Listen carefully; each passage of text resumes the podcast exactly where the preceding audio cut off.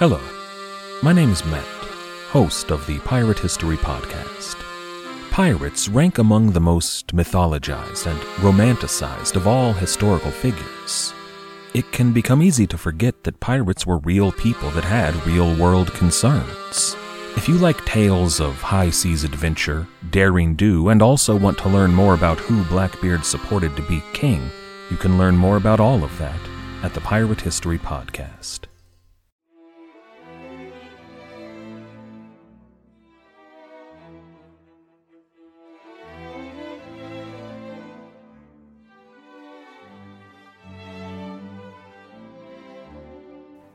Welcome to Pax Britannica,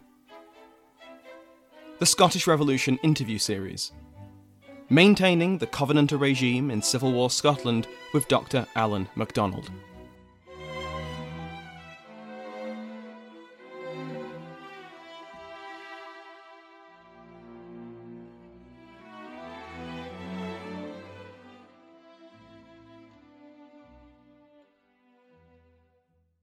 Today, I'm delighted to speak with Alan MacDonald, Senior Lecturer in History at the University of Dundee. Dr. MacDonald is a specialist on the social and political history of early modern Scotland, with a focus on Parliament and agriculture. He's also part of a Leverhulme funded project to digitise the records of the Scottish Privy Council in its final decades before the Union. Dr. Alan MacDonald, thank you so much for joining me today. It's a pleasure. So you're a specialist on early modern Scotland's government. Can we see any difference in the way that the Covenanters administrated the kingdom versus what came before? Yeah, some quite profound differences. I think that I think the first and foremost difference is the augmented role of Parliament, because before 1639, what you've got is a situation where Parliament is a very occasional body. It meets for a couple of weeks every few years, and government is largely conducted, day to day government is largely conducted by the Privy Council. Whereas during the 1640s, Parliament takes a much, much more prominent role in government, effectively because the king's been sidelined and, and there's been a takeover by the political nation in a sense. A lot of the decision making processes that would have gone on in sort of behind closed doors become uh, absorbed into Parliament. And even between sessions of Parliament, the parliamentary organ continues to operate by a mechanism called the Committee of Estates. So it's elected at the end of each parliamentary session to govern the country between sessions of parliament. And, and it's sort of a selected group from within parliament. So so that completely changes the, the axis of power in a sense in Scotland during that period. How did the rest of the kingdom react to this? Was their authority or legitimacy questioned? Did the people who supported the National Covenant tend to support the changes that had come about in central government? Yes, um, although that wasn't everyone. I think that's the key challenge for mm. the Covenanting regimes. They faced a, a kingdom that, while majority support, at least in terms of, of the political community, was in favour of the Covenanting revolution, there were significant pockets of opposition to it. So I think what you find is that during the 1640s, most of Scotland aligned itself with the Covenanting regime. Most of Scotland cooperated with the Covenanting regime's changes in government. And those bits that didn't ran a risk by doing so. They tended to have military action targeted against them by the regime. It's inevitable, I suppose, in a revolutionary situation like that, that you're not going to get compliance everywhere. But on the other hand, it would be unreasonable to suggest that the Covenanting regime failed to control the country. In that sense, they instituted a, a, a thoroughness of government that was unprecedented, and they, they did it pretty successfully. What kind of methods did they use to actually implement this? One, as I said a moment ago, was was the military, which is the extreme version. If you if you didn't comply, I mean, you know, famously, um, Aberdeen was was threatened and besieged and and overrun by the Covenanters early in the period. Ironically, led by the the Marquis of Montrose, who was later to be the key opposition leader to the Covenants in the in the middle, or to the Covenanting regime at least, in the middle of the 1640s. But he led the Covenanting army against Aberdeen, which was the one royal borough in Scotland that um, implacably stood out against the Covenant and refused to sign it, and and therefore faced military force to oust the borough council that had refused to sign the Covenant and replace them with a more compliant group. Not that doing that kind of thing wasn't something that had happened under the, the, the royal regime previously, although it didn't tend to require military force in the past. So that's that. That's at one level. At another level, they, they they effectively created mechanisms whereby there was much more integrated communication and coordination between the centre and the localities. I mean, the probably the the most prominent example of that is the, the Shire committees. So every county had a committee that was made up of lairds and nobles and representatives from the boroughs in that shire, and these committees would meet regularly to oversee the uh, administration of the country on behalf of the central government in Edinburgh. See, that's really interesting because I was going to ask whether the, the, the bishops are removed from the parliament and they're votes are essentially given to to the lairds and the gentry. And i was going to i was curious about what effect that would have on the government. Were they already a part of the administration but didn't necessarily have the have as much decision making power? The story of the lairds is an interesting one um, in the sense that um, there's a lot of misconception about their role. One of the one of the things that has been said, you know, I was taught this as an undergraduate that um, the lairds were made into a separate estate um, when the bishops were taken away to ensure that would still be three estates. But that's actually not true at all because the lairds had been in Parliament since the later 16th century as, as a separate estate in their own right. And often the Parliament was described as the four estates of Parliament during the period from 1587 when the system of, of shire commissioners was instituted and 1639 when the bishops were removed. In a sense, though, it might be better to say that they came to new prominence in this period for a couple of reasons. I mean, first of all, under James VI, there'd been a gradual increase in the level of responsibilities handed down to local landowners. The, the institution of commissioners for the peace, like, like English JPs, was begun under James VI, and, and the lairds were brought in to more prominence then. I mean, just the fact that they they they, they uh, began to participate in Parliament regularly brought them to more prominence, and I think that that sort of was consummated during the Covenanting regime. A because of that sort of political apprenticeship that, that that social group had served in the previous 20 or 30 years, but B also because of the fact that they were very, very prominent in the Covenanting Revolution itself. Um, the sort of backbone of support for the Covenanting Revolution came from the lairds. A lot of the, the manpower in terms of bringing out um, soldiers to fight for the Covenanting regime during the Bishops' Wars came through the lairds. And as a result of that, I think um, it it was sort of a natural progression that they would they would obtain a, a, more prominent role in government and administration under the new regime. So, if the lairds became more prominent in government, how did their higher status colleagues in government react to this? Were they were the were the nobility, you know, really thrilled that all of a sudden they had to rub elbows with their social inferiors? Um, again, I think it's it's a tricky one to answer because, first of all, historians are divided on, on this particular question. One view is put forward by um, John Young of the University of Strathclyde, and he he spoke of um, the emergence of a Scottish Commons, the idea of the, the lairds and the burgesses sort of becoming something like the Commons in England. Um, and so that's one view that, that, that, the lairds saw themselves as different and separate from the peers. Um, but on the other hand, a historian like Keith Brown, who is much more a historian of the nobility, spots and, and points to greater affinities, continuing affinities between the nobility and the lairds. They were kin, they were clients, you know, they had close relationships through those bonds. And it's hard to see and I suppose I would say I, I, tend to favour the Brown view rather than the Young view.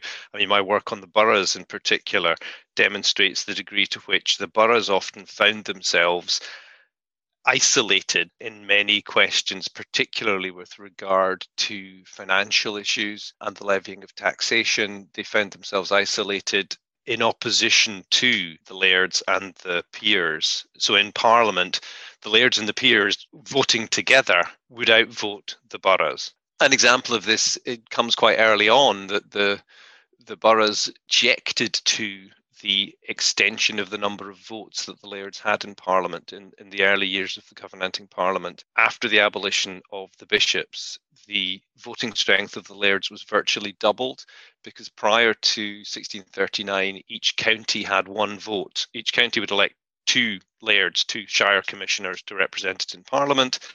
They would share a vote. Whereas after the, the Revolutionary Parliament of 1639 to 41, each commissioner got a vote.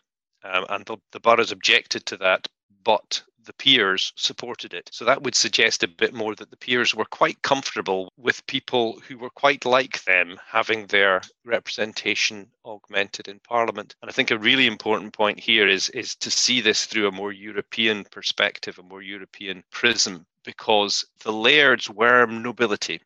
They were their only landlord was the king. That's what makes you a laird. They're not the gentry like they are in England. In England, the only nobility are the peerage, but that's not a common pattern across Europe. So the Scottish experience is more like the European one, whereby the lairds and the peers are seen and see themselves um, as a single social group, albeit with considerable status differences within that group. And I think that that meant that there were natural affinities between the lairds and the peers, which meant that they, I don't think there's much evidence that they tended to clash with each other, anything like as much as that there's evidence that they clashed with the other group in Parliament.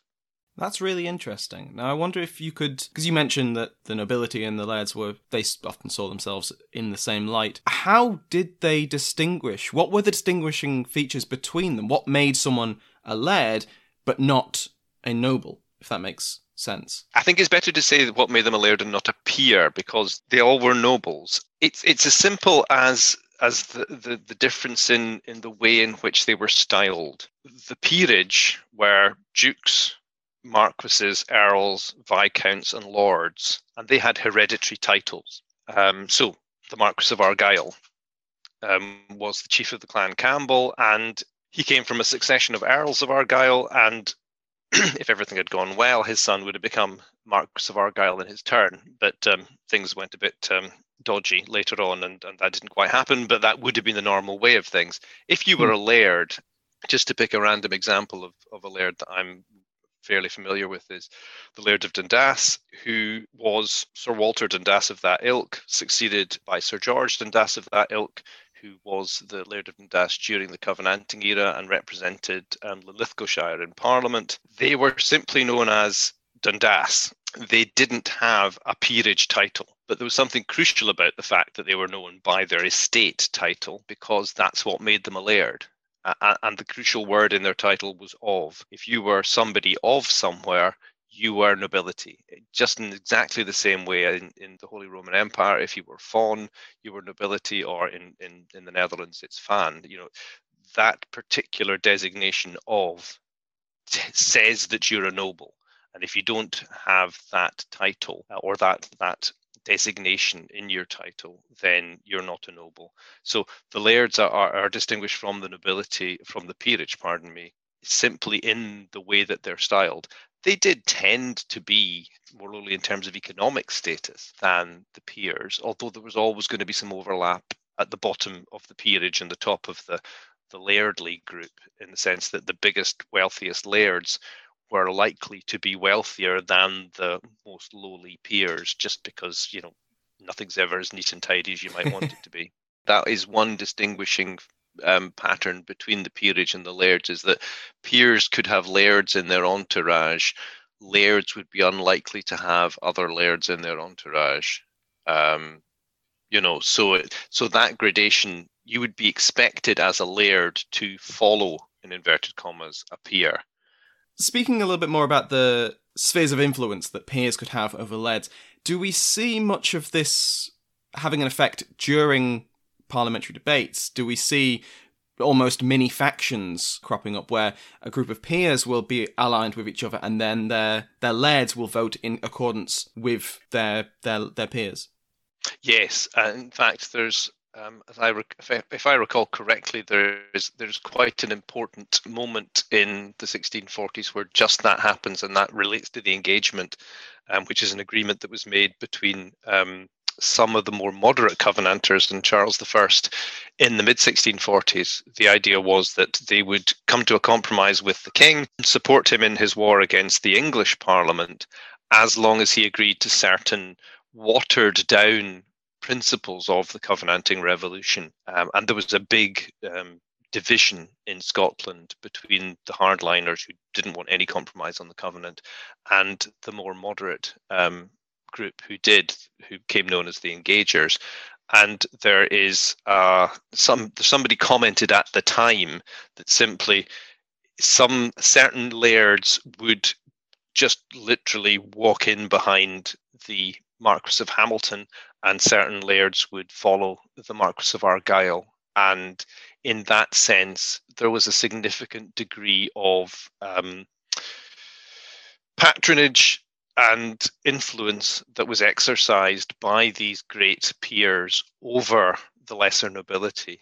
Um, and that would often manifest itself in, in parliamentary votes. And one of the key and most interesting things about parliamentary votes in that regard was that um, voting in parliament was by rank. So the first estate to vote would be the peers. The first person to vote would be the most senior peer, in this case, the Marquis of Hamilton then the Marquis of Argyll, then the most senior Earl, then followed by all the other Earls, then the most senior Viscount, etc., etc. And so it would go down.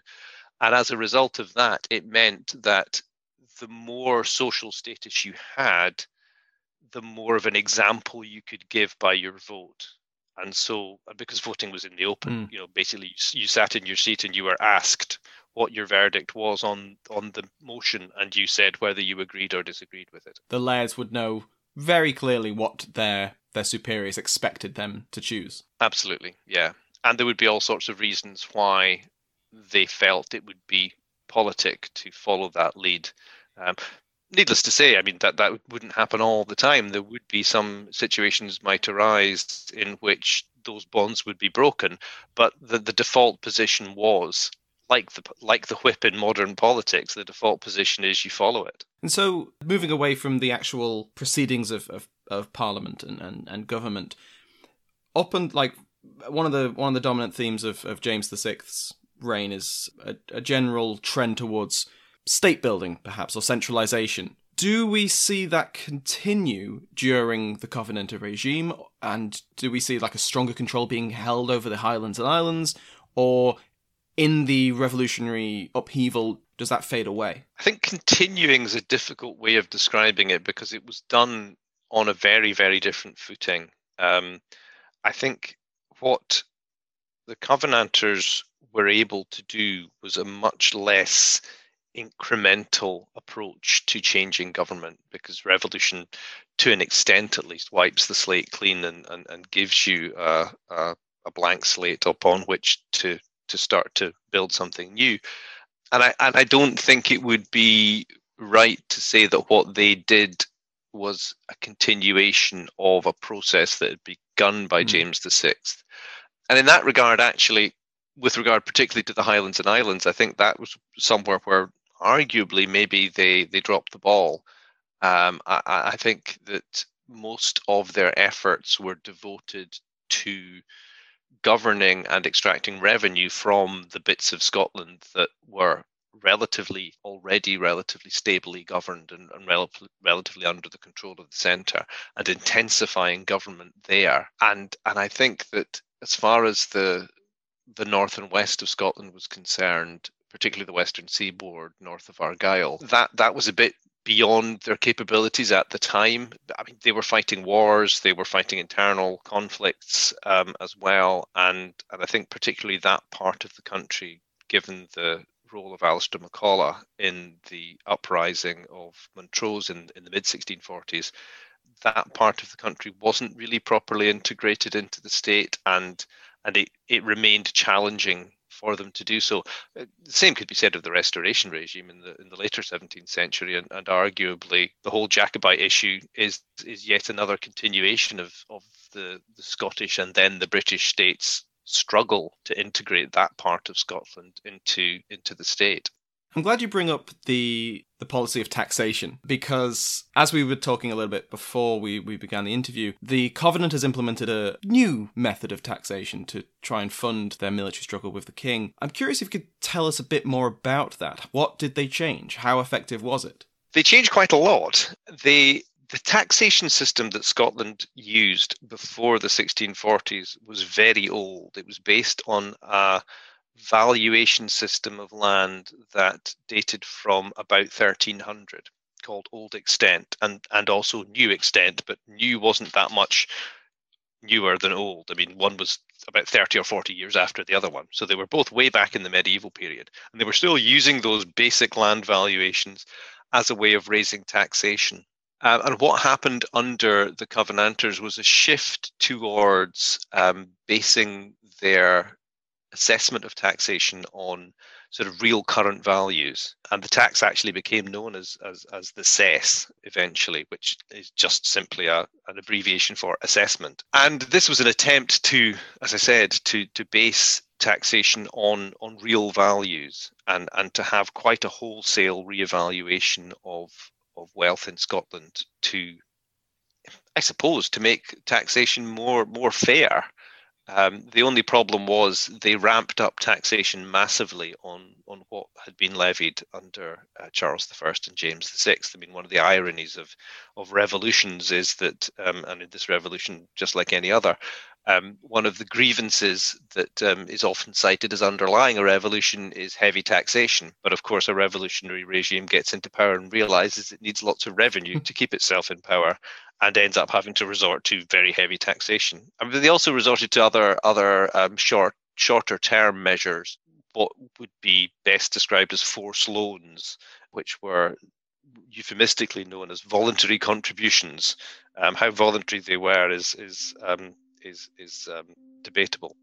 Um, but again, those those would be sort of based on on this relatively new system of of uh, valuation, and they would be allocated. Your voluntary contribution this month is this much, um, and that's exactly how it worked. And and so they would they did have a, a, much more elaborate revenue raising system in place though because they had this this monthly contribution largely to pay for the the military expenditure that was swallowing up huge amounts of, of revenue during the 1640s. Um, and so that that was relatively effective. I mean, like any taxation system, it didn't bring in everything it was supposed to, but it certainly significantly increased the revenue available to central government. But alongside that, they also introduced um, excise, which is something new. I mean, previously there'd been local sales taxes, which had been dedicated to doing particular things, like a, a town would um, get a particular um, time limited levy on on a, on some product, say wine, for example, for the purposes of maybe repairing a bridge or repairing its harbour or building a new toll booth, that kind of thing. And that had been periodic. But what happens under the Covenanters is the excise duty is levied on a whole range of, of products, and many of them fairly everyday products and um, this was a permanent national excise duty that was to be levied, and as another way of of um, raising revenue. And indeed, that um, as with the cess, um, it endured effectively. Um, one of the few legacies of the Covenanting movement were, its revenue raising policies. So the effectiveness of them must have been recognised even by their opponents. We, we mentioned a little bit about the royal boroughs before. How did they react to these financial reforms, these these inspirational ways to get more money out of them? they found themselves in a very difficult position because the royal boroughs were, generally speaking, fairly enthusiastic for the covenant and um, quite keen to support it, um, quite willing, at least in terms of the, the leadership of, of the boroughs, the the magistrates and councils of the boroughs, they were quite keen on supporting the government's efforts to to extract this revenue. Uh, they had problems locally in doing so, and, and often they would find themselves, particularly as the 1640s wore on, pleading with the central government to have um, an alleviation of the amount that they were supposed to um, contribute. And what ended up happening often were, were um, payments in lieu, for example, um, the quartering of soldiers in lieu of, of, of contributions. Um, so the, the idea was that um, every month um, you would uh, contribute to what was called the monthly maintenance. That was that was the name it was given, and that was for maintaining the army. Uh, and if you couldn't contribute to maintaining the army directly, you had to. Well, actually, no. If you couldn't con- contribute to the maintaining the army indirectly, you had to contribute to maintaining the army directly when the army would come and live in your houses. Um, and so that that's that operated in some places, but there was it wasn't all one way traffic in the sense that um, there was undoubtedly sympathy from central government. Um, again, as much as anything else, because central government was made up of these people.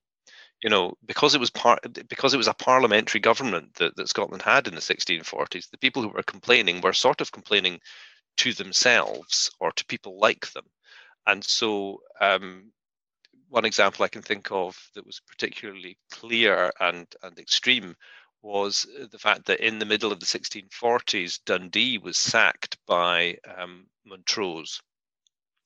Um, and it seems quite clear that it was a genuinely devastating moment for Dundee's economy in the middle of the decade.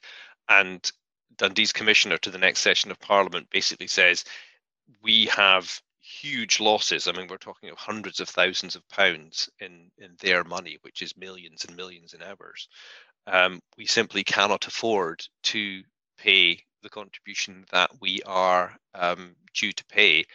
Can we please have some, you know, a, we have a payment holiday, you know, like like if you can't pay your mortgage or something like that, and and Parliament basically had to say yes because it, it seems quite clear that this wasn't that kind of special pleading that you often get. People coming along saying, "Oh, we have no trade, all our shipping is destroyed." You know, you often get this kind of thing, and and, um, and that's quite often dealt with by the central authorities with a very cynical response. But in the case of Dundee in, in the mid to late 1640s, it was quite clear that everyone realized how badly Dundee had suffered.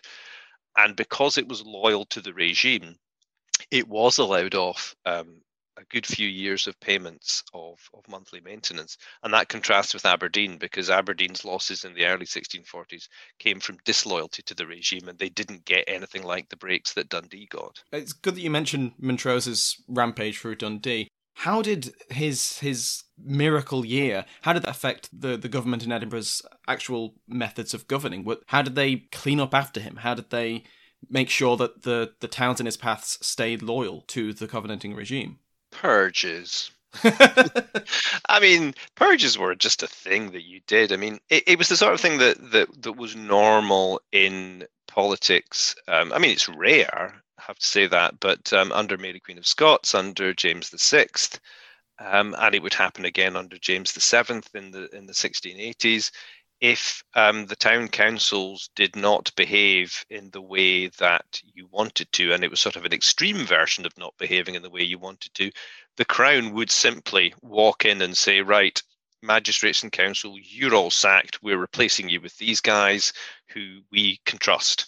Um, and this happened um, in in the middle of the 1640s. So, I mean, Glasgow, for example, had, while not enthusiastically supporting Montrose, hadn't um, actively opposed him.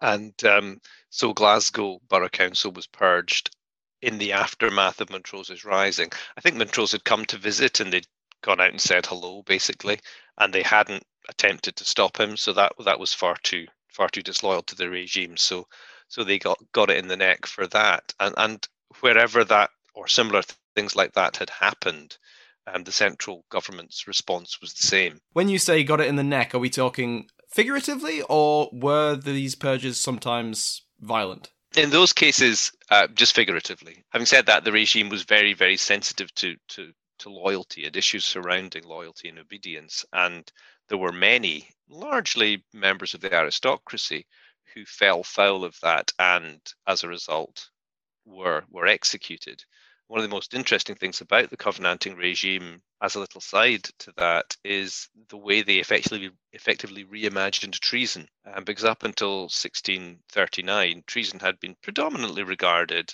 uh, as it continued to be weirdly in England, as the crime against the monarchy. But the Scottish law and the tradition of treason was a bit more fuzzy than the English one.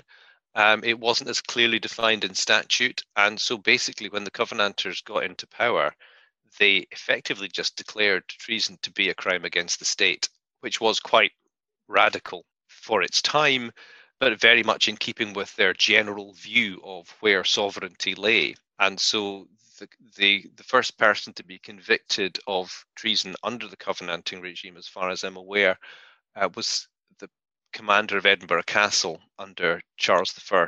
And during the First Bishops' War, he had admitted English troops into Edinburgh Castle, and um, they got him on that because he was admitting foreign troops. And of course, the king wrote a letter um, in his defence, Lord Erskine it was, um, saying these are not foreign troops; these are my subjects too.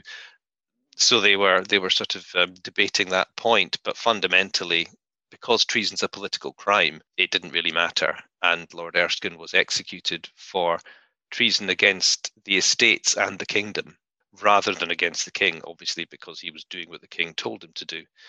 So during the late, the rest of the 1640s, this became quite an embedded concept that treason was a crime against. And they would use the word the estates, they would use the word kingdom, they would use the word um, state even um, when they described treason. And and so they they they extended the understanding of what treason was to be a crime against Scotland rather than just a crime against um, the royal family, in a sense. In comparison to what happened in England, they tied themselves in knots because of Edward III's treason statute of the 1350s, I think it was. Um, so this treason statute is it was established in England in the 1350s under Edward III, and and remained the basis for English treason law um, for hundreds and hundreds of years. And it's it's quite strictly compassed in that it, it it must be a crime against the monarch or his immediate family.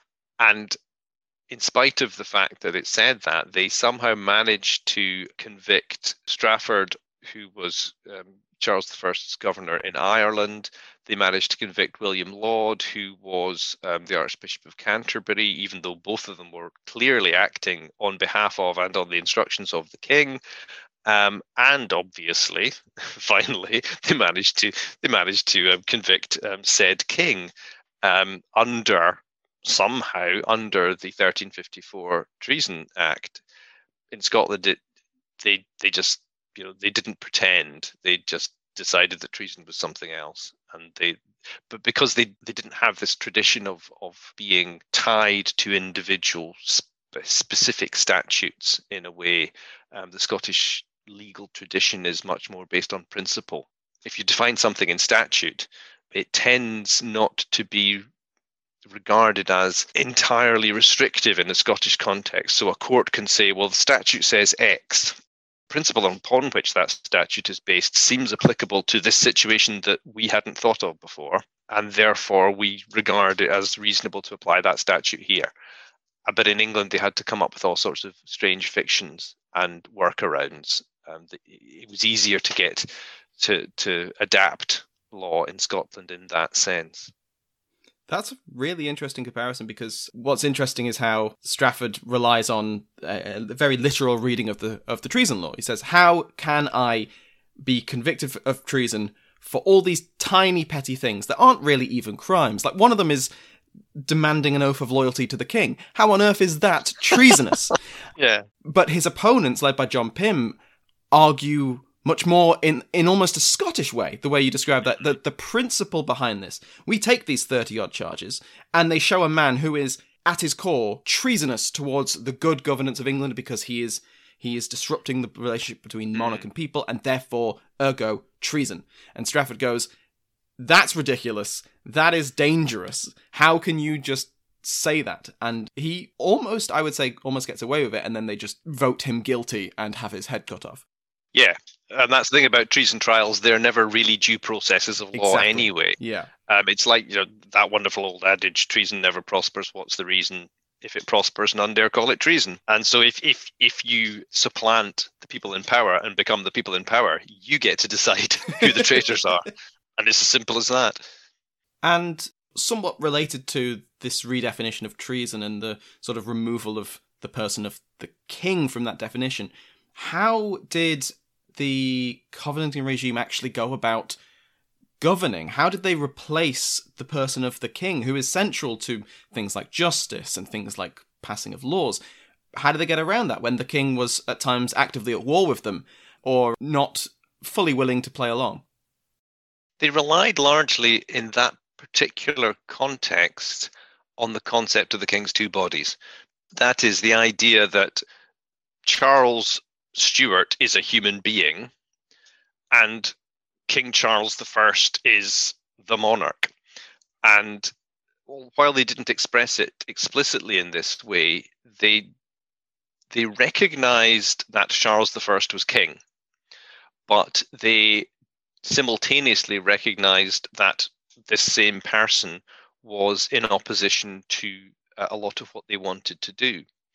But again, because of political realities, they knew they were in power. They didn't eh, oppose monarchy in principle, so they recognized the right of Charles I to be king. They just didn't recognize his right to exercise power. Um, there's a fantastic moment in the mid 1640s when the Scottish um, Parliament elected uh, a commission, a delegation of people to go and speak to Charles I to see if he would be interested in, in, in acquiescing to the Covenanting regime's desires.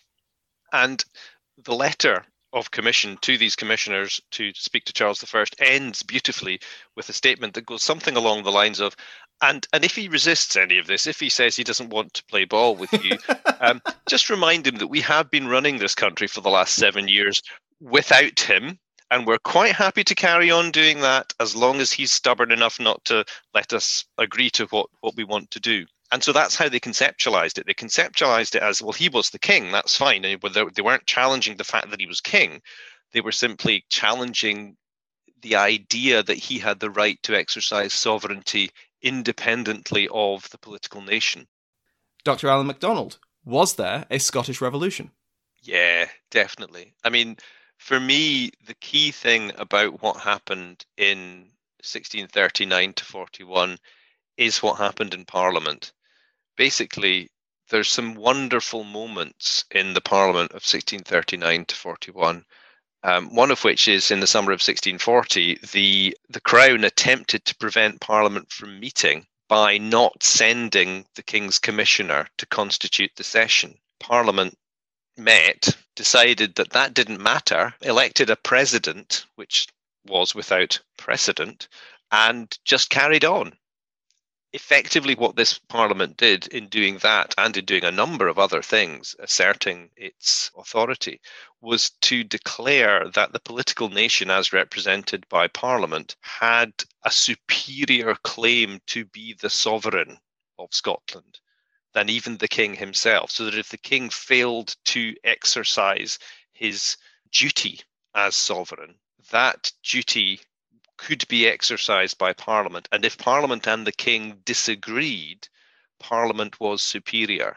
And I think that's that's the the most striking thing about the Covenanting Revolution is that it basically declared what we would recognize as constitutional monarchy. Okay, it didn't last, it, it, it, didn't stick because of, of other things that happened subsequently. But effectively, in 1639 to 41, what the Scottish Parliament was doing was very much like what the English Parliament did in the Glorious Revolution. Uh, we, we laud and, and look back on the Glorious Revolution as part of the, the great Whig narrative of, of British constitutional history as, as a great moment, perhaps because it stuck in a sense. But we almost ignore the fact that these ideas hadn't just come out of nowhere, they'd been around for decades.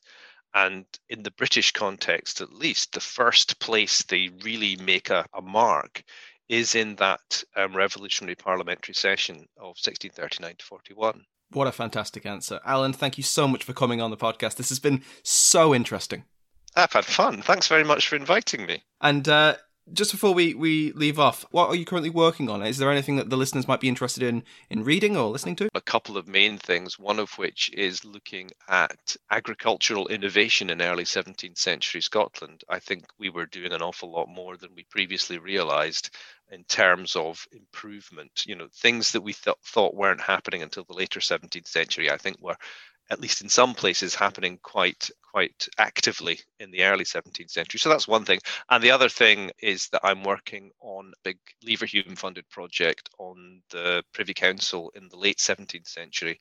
It's a bit like the Scottish Parliament project, um, digitising records. The Privy Council records were published up until about 1691 the last 18 years of the of the Privy Council from um, 1691 till 1708 um, when the Privy Council was abolished, only exist in manuscript, and we've got a big grant from um, Leverhulme. It's a collaborative project between Stirling and Dundee to digitise those records and complete a project of many, many decades. Well, that all sounds fascinating. And thank you for using a few of those spare minutes you've got out from preparing for teaching and lecturing and, and research. Come and speak with me. This has been uh, this has been brilliant. It's been a great pleasure. Thanks very much indeed, and all the best. Thank you.